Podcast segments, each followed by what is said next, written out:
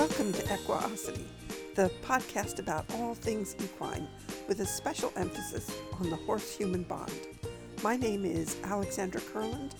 I'm the author of Clicker Training for Your Horse and many other books and DVDs on clicker training. And I'm joined by Dominique Day, one of the co founders of Cavalia. When Dominique and I get together, it's always a non stop conversation. We love talking about horses and we are fascinated by training. So our conversations together tend to be on the long side, and that's no exception here. We're jumping back into part three of one of our non-stop chats together. So in our last podcast, we Dominique was saying that the more she knows, the more time she spends in the horse world, the more she sees the value of basic work. The basics done well. That's what we were talking about. Because that's what training really is. And when you have that, the basics start looking like very fancy performance. And you develop a real back and forth conversation with your horse. That's when the relationship becomes truly joyful. Your horse not only has a voice, but it is a voice that is being listened to. That's the statement that we made that ended the podcast. So we're going to continue the conversation here, and we're going to explore what it means for the horse to be given a voice that counts. So we'll jump back into that conversation and see where things take us. The basics well done are uh, really that's that's that's what training is basics well done. And when you've got that, then all of a sudden it looks like very fancy performance. One of the many pieces of this is that when you go back through the behaviors and you develop the nuance of them and you revisit and revisit some of these what seem like very simple behaviors, you really do begin to recognize the communication that is always there between you and your horse. And it's not it's not that they're flattening their ears necessarily to say no. I mean that's coming when they've reached a point where they have to shout at us. Yeah, that's that's right. right. But it's it's it's that lovely nuance of just a, a slight change in the rhythm. Yeah, less uh, less um, fluency, less late, more latency. Yeah, just some little change, some quick dropping of the head where they're using that behavior to say, mm, "Slow down for a moment," and all of these become things that we learn how to read, and that we can then reinforce and make clearer so that there is a real dialogue in the training. It's no longer just, this is my goal, this is what I want you to do, this is the behavior that I wish you to perform, and I will reinforce you for it. Instead, it's a real back and forth conversation. And that's when it becomes truly joyful. But that, that doesn't happen right away. I think it, it happens just as it does between people. It happens over time as you begin to develop a comfort level with one another that allows for that back and forth dialogue to appear, where the horse truly feels that he has a voice and that that voice is being listened yeah. to. Yeah, and traditionally, I mean, the horse did not have a voice. No. You know, it's uh, it's the whole education was about making sure that was shutting down the voice. Well, yeah, it was a or that the horse could not refuse your command. Yeah. That you would become quite refined at not less letting the horse say no to you. Whereas we're discussing now that how can we become more attuned to when the horse is saying no and how can we be influenced by the no of our animals? Right. Which is completely different mindset. Right. Completely different mindset. Are we we are deliberately building in the possibility for our horse to say no to us and using things such as the haltering, the bridling, the coming to a mounting block. We're using those things as practice for noticing the communication that our horse is giving us. And we are clearly teaching our animals that when they say no, we will back up. Yeah. Which is not something you do normally in the horse world. And of course, this is one of the reasons that I wanted to teach Panda, that I wanted to train Panda, the minute I trained to be a guide, because a big part of guide work is saying no. So it's it's and it even has a name. It's called intelligent disobedience. If Panda is leading Anne and they come up to a curb and Panda stops as she should and Anne listens to the traffic and then tells Panda to go forward. And just as they are about to step into the road, a moving vehicle, a bicycle, a car, whatever it is, begins to come towards them. Instead of going forward, as she's been instructed, Panda is to stop, to block Anne, or to back up and take Anne with her out of the path of that moving vehicle out of the path of danger.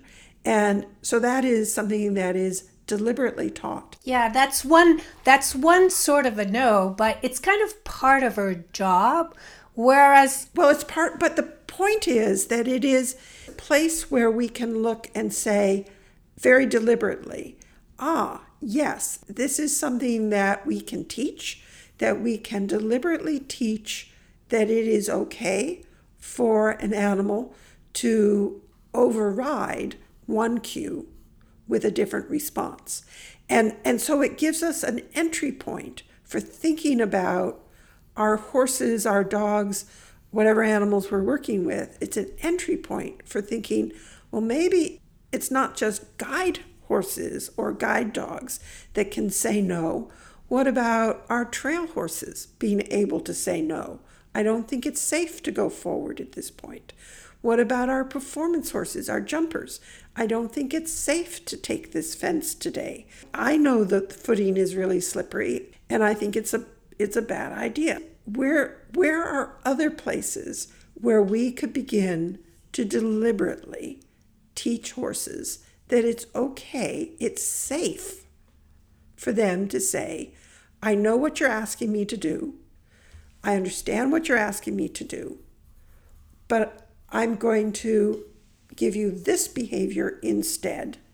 And this behavior, this instead behavior, is not coming up to the mounting block, but staying right here in the middle of the arena when you call me. You know, there's one concept that Susan brings up, which is behavioral health.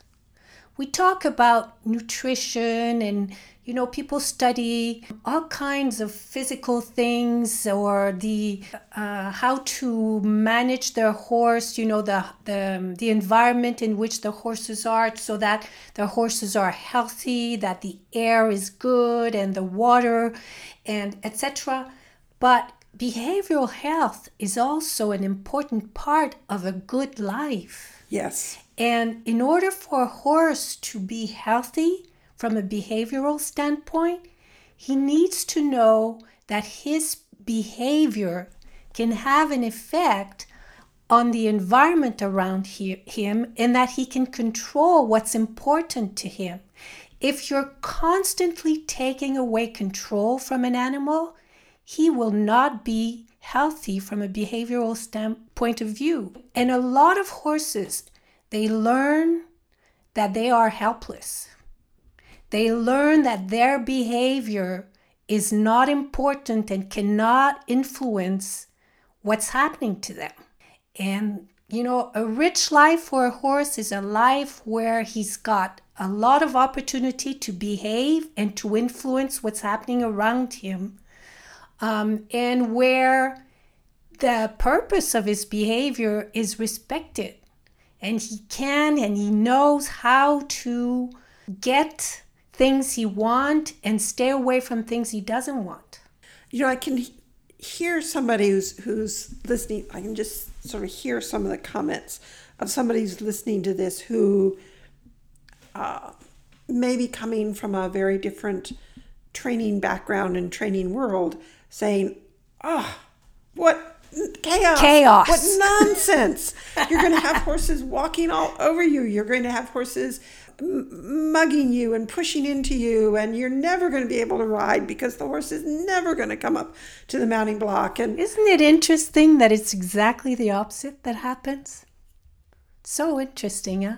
and and we see it even in um, when when we're doing all these husbandry or care things that are not so pleasant where we give control to the animal they participate. That's right. It's like giving back the control. Half of the battle is feeling out of control. I have a girlfriend, very close friend, who just had a new puppy, a little cream golden retriever. Her name is Charlie. She's the sweetest, cutest thing.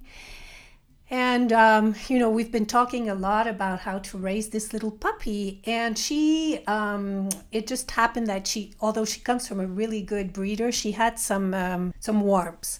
And so my girlfriend, who's been, you know, making an effort of giving this little dog a very positive uh, education, and it's we're we're at the very very beginning um, and is enjoying that, she called me one day and she said, Well, now I have to give her this medication in the mouth, and I have no choice. I had to put her on her back and, you know, shoot it in her mouth. And I said, Well, no, Sylvie, you do have a choice. And so we, t- we started talking about it. And the next day she calls me and she said, Oh, I'm so, and she felt, she felt terrible about it. You know, she said to me, I, I don't want her not to love me anymore. Um, and so the next day she called me and she was super happy because she didn't put the puppy on, the, on her back. She just sat on the floor and played with the puppy and the syringe and the puppy took the the medication willingly and she was amazed and she was really happy of course and and I said you know and we because I asked her the day before I said is does it taste bad this medication? Well, she said, I don't think so. It doesn't smell bad. I said, and she said, I didn't taste it. I know some of us do, but she wasn't tasting the medication before she gave it to her animal. But it didn't smell bad, and she wasn't doing anything afterwards that made my friend think that maybe it was really, really like ugh kind of medication. And my assumption is that why she was struggling was just because she was being contained. Yes. Yeah. And when you take the confinement out of the picture, changes everything for the animal. That's right. You should um, suggest to her that she listens to the webinar we did with Ken Ramirez because that was all on the husbandry, and that that that the next step be, in, to move to is that whole do it differently, and we talked about that in the podcasts as well, just to expand on that. But that's absolutely right that the you know you know yourself that when somebody tries to hold force on to you or force you. something on you that it just it makes you resist. It puts your back up so so to speak. And the more that we when we're talking about teaching horses that they can say no or teaching horses that they have choice what sits at the base of that is teaching a broad repertoire it's absolutely true because if you don't have the repertoire and you are just allowing your horse to say no, then you can get chaos. Yes. This is this is the difference. This is where allowing an animal to say no and getting still to your goal is the repertoire of skills. Right. And it weaves back to the very beginning of what we were talking about is that repertoire is everything. So if if I build a repertoire of standing on a mat, of going into grown-ups, of lowering your head, of backing up, and I put a lot of reinforcement into that, those base behaviors, those core foundation behaviors, those behaviors that create space management, that create help to create emotional control. Those are the be- behaviors that my animal is going to choose. Those are the behaviors that they're going to default to. And you know, if if, if I have a, a horse who's feeling anxious and not sure what to do and and it backs up and drops its head, well that's not chaos, that's safety. Yeah. So it's it's building a repertoire and putting a deep history of reinforcement into the behaviors that work for us, work for both of us, that allow us both to uh, to be together in in an environment in a safe way, and that as we build those behaviors, that the nuance of communication begins to emerge. If we and if we're observant we'll see it. One of the tools that can really help with that is of course video because sometimes you miss the communication at first but when you go back through and watch a video you'll see all those little places where oh oh look at that. That's you know i missed that. I missed seeing that little break in the rhythm where my horse was slowing me down. Yeah. all of this creates a rich relationship that is not chaotic at all, that is not where the horse is controlling everything and you're just being sort of proverbially walked all over, but instead is a relationship that both you and the horse can really enjoy. And that's that's what we're after. Yeah, and I think this is where too, because we're saying build a repertoire of skills, but these need to be clean skills. Yes. This is where, again, the clean loops are so important because what are you building exactly? You want good foundation. You want good, calm, basic behaviors. That's what you want to build on. But you may not always begin with that. So, in the previous last week, you were describing Cannell who was barking at the squirrel, and you're clicking and reinforcing her for very simple, just a simple behavior. But she's getting a goodie as she's barking. But it didn't increase the barking. No, it didn't. But it very quickly. If if I were if I was feeding her while she's barking for two minutes, I would start asking myself what's wrong. Right. But what happens is she will bark no more than and this this is we're still at the beginning of this she will bark no more than twice because i put my hand in the middle of her trajectory so she's kind of at the beginning she she sees me approaching. She won't come. She's she's very busy with the squirrel. But i'll put my hand in the middle of where she's going to walk. So she'll stop to bark, she'll eat, she'll go back, she'll she, she'll come back because she's kind of pacing around the, the logs. And no more than two times will she bark, and then she starts to target it and she doesn't bark anymore at all. So that's another way too. If when you when you're shaping something, you have to see progress. If you're not seeing progress, it's because it's too hard. You have to go back to something more basic, something easier where the rate of reinforcement will go up. Right. And you also have to trust the process. So I'm, I'm thinking about a horse that I, I had the very great pleasure of working with just a week or so ago. And oh, what fun it was. Very, very, very complex horse who's had a history of being you know what does emotional mean really? Because we're all you know you're always we're all emotional. Even being calm is an emotion. But a horse who is who has struggled a bit with his, the training but who was also trained to a very high level. And we were using the runway lesson going to a mat to unwind some of the anxiety that this horse presents and he goes into either very shut down, I'm not moving, or way too much overreaction to requests.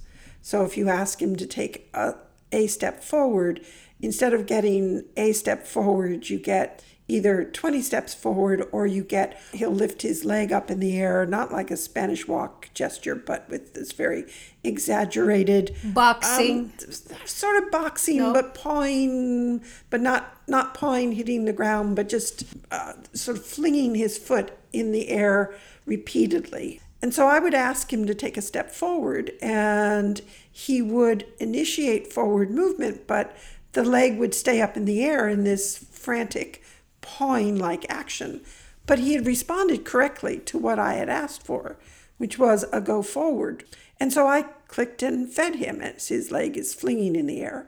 And I could just hear if people were watching, I could just hear people going, but, but, but, but, this is, you know, this, this can't be right. Aren't you reinforcing him for pawing, for this pawing action?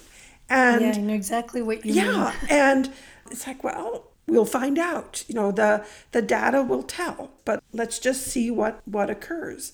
And for the next short while, I would ask him to go forward and when he unstuck enough to go forward, I would get this flailing of the foot and and it was really quite fascinating as I clicked and fed as his leg was flinging around in the air but didn't take very long before he was coming forward with a normal step and another normal step and he could walk to the mat and instead of st- putting a foot on the mat and then pawing he was able to put a foot on the mat and keep it on the mat. And the the change in him from session to session was startling, absolutely startling. But it began when I was and I'm giving him food as his leg is flinging about in the air. How can this possibly work? And yet it does work. Now, if if you had done this for 50 sessions, clicking him while he was like that, but that's not what happened. Because this this No, this transformation was over a day. Within a session. Well, yes, there was there was major shift within the session and then yeah because that's important you know it's always there's always so many nuances in this business. Right. um, but yeah you saw a progression but in the beginning you have to start somewhere you have to find something to click. That's right. And someone i'm sure i could also hear people saying you know well shouldn't you try this or shouldn't you try that or would and it's like well yeah perhaps those would be good things to try but this is this is what i've picked and and sometimes you just have to let things play out. And it was really quite, it was so much fun. It was so much fun to watch this horse change. It feels risky when we do that. It feels risky because, yeah, we we know that emotions are getting embedded in our clicks and so it feels a little bit risky see i but, don't see it that way I, it doesn't no? feel risky at all because i don't think I don't think emotions are embedded in the click in quite the way that that we're often that some of the some of the current conversation is is leading us to believe. And I think this is one of those that we need to chew on for a little bit and perhaps Oh yeah, we need to discuss this with Jesus in November. Yes. Yes. I'm making a note of yes, this. Yes, do please, because this yeah. is one of those I um like when in Susan's uh Friedman's webinar where you you said to Susan, here are some of the things that that Alex and I have been discussing on on the side, and I've and been sitting on some stuff for some months. stuff, right? And it was so it really was so refreshing and wonderful to say, all right. We have our we have our behavior analyst here with us. Now we're going to ask these questions, and what does what is the current research telling us? So so we're going to we'll, we'll save some of this for Jesus. I'm sure there's some nuances that, you know, Jesus will highlight yes. that will make us that will make it clearer yes. for us. But it's a very important piece. It is. Because there are times, there absolutely are times where you yes, you are embedding the emotional behavior, the emotional reaction into your training. And you and this can work for you and it can work against you. So I'm not saying that. But no, because you always say to us, train where you can, where you cannot. And I know that right. for me, um, it's always been kind of my safety net to think when I'm getting a kind of emotion in my horse, because Canel is small, right? But if I if I get an emotion uh, in my horses that I'm not comfortable with, I will definitely go to something easier, Yes. change environment, go Right. somewhere where I feel I'm not getting out of control. And I definitely want to reinforce a lot of calm behavior, you know, when because you know, I sit on the animals that I train and I don't enjoy sitting on something that feels like a powder keg that's about to explode. That's not my idea of fun riding. So I want horses that even when they're feeling energized, they feel attentive, relaxed, you know, able to focus in on the conversation we're having and not like they're they're Yeah, needing to be in the next county. If it if in doubt, I would always lean towards finding an environment where calmness Right. um, And is. but for this horse, it wasn't about the environment. This was uh, an unraveling of lifetime patterns, and Well, there must have been something in the environment that triggered whatever he had learned in the past. yeah, but that's in the past. It wasn't in the current environment. Yeah, but what we have when we have an animal in front of us is all this past history. It's right there in front of our Right. eyes. That's what we That's have to deal with. That's right. Point of this is is that in this case and in Canal's case, that you are clicking when the animal is in Arousal. is in arousal, is in is is, is exhibiting behavior that I consider in undesirable because it's loud. And, and with this horse, the pawing of the leg uh, is undesirable, and I and I'm feeding as that leg is flailing in the air, and yet within minutes, the foot is down, and he's solidly standing. Yeah. And for me, within seconds, the bark is is off. Right. So it's it's really fascinating, and it's it's one of those conversations to be continued. And so that's exactly what we'll do because Yeah. I think this is a good point to to end and we'll who knows what feedback we'll get from people listening or stories we'll get or but but buts we'll get and and then that can be the the the subject of future podcasts. That's right. That's right. So for now, we'll we'll leave it at that, and we will be looking forward to Jesus's webinar in November, where he can jump in and add uh, to this conversation from his perspective. Wonderful. So until then, and until next week, we'll just say goodbye. Bye. As you have just heard, Dominique and I are very much looking forward to our upcoming webinar with Dr. Jesus Rosales Ruiz. It will be on November 11th, 2018 at 1:30 Eastern Time. I hope you can join us. This current round of podcasts has raised so many questions in addition to this one about whether or not emotions get woven into the click. We've been collecting these questions up for Jesus. We want his interpretation of the processes we've been describing. I always find that hearing how he would explain things from the perspective of behavioral analysis always helps me to train better. And as you just heard, we very much want to talk to him about emotions. When we are clicker training, what do we need to be aware of so we end up with a good outcome for both ourselves and the animals we're working with? Is the emotional behavior that is occurring attached to the click? Is it attached to the context? Or does it fade away and or change as alternative responses are reinforced more heavily? These conversations form a very synergistic relationship. As we describe what we are doing and the responses, welcome or not, that we are getting from our animals, Jesus often spots questions that need to be analyzed in more detail. That's when he brings out the PORTL games, or he encourages one of his graduate students to run the kind of single subject design studies that Michaela Hempen described for us in a recent podcast, so he can gain more insight into these questions. That leads to more great conversations, and on it goes. And what it really leads to is much better training. The webinars have become part of this process. We have launching points for our discussions, but the format allows us to explore many different threads and to really tease them apart and see if we can parse things out from a very different perspective than we normally bring to the subject. I do hope you'll join us. Again, the webinar is November 11th, 2018 at 1.30 Eastern Time. To register, go to equiosity.com. And if you missed any of our previous webinars, including the first two that we did with Jesus, you can get them as well through our online store.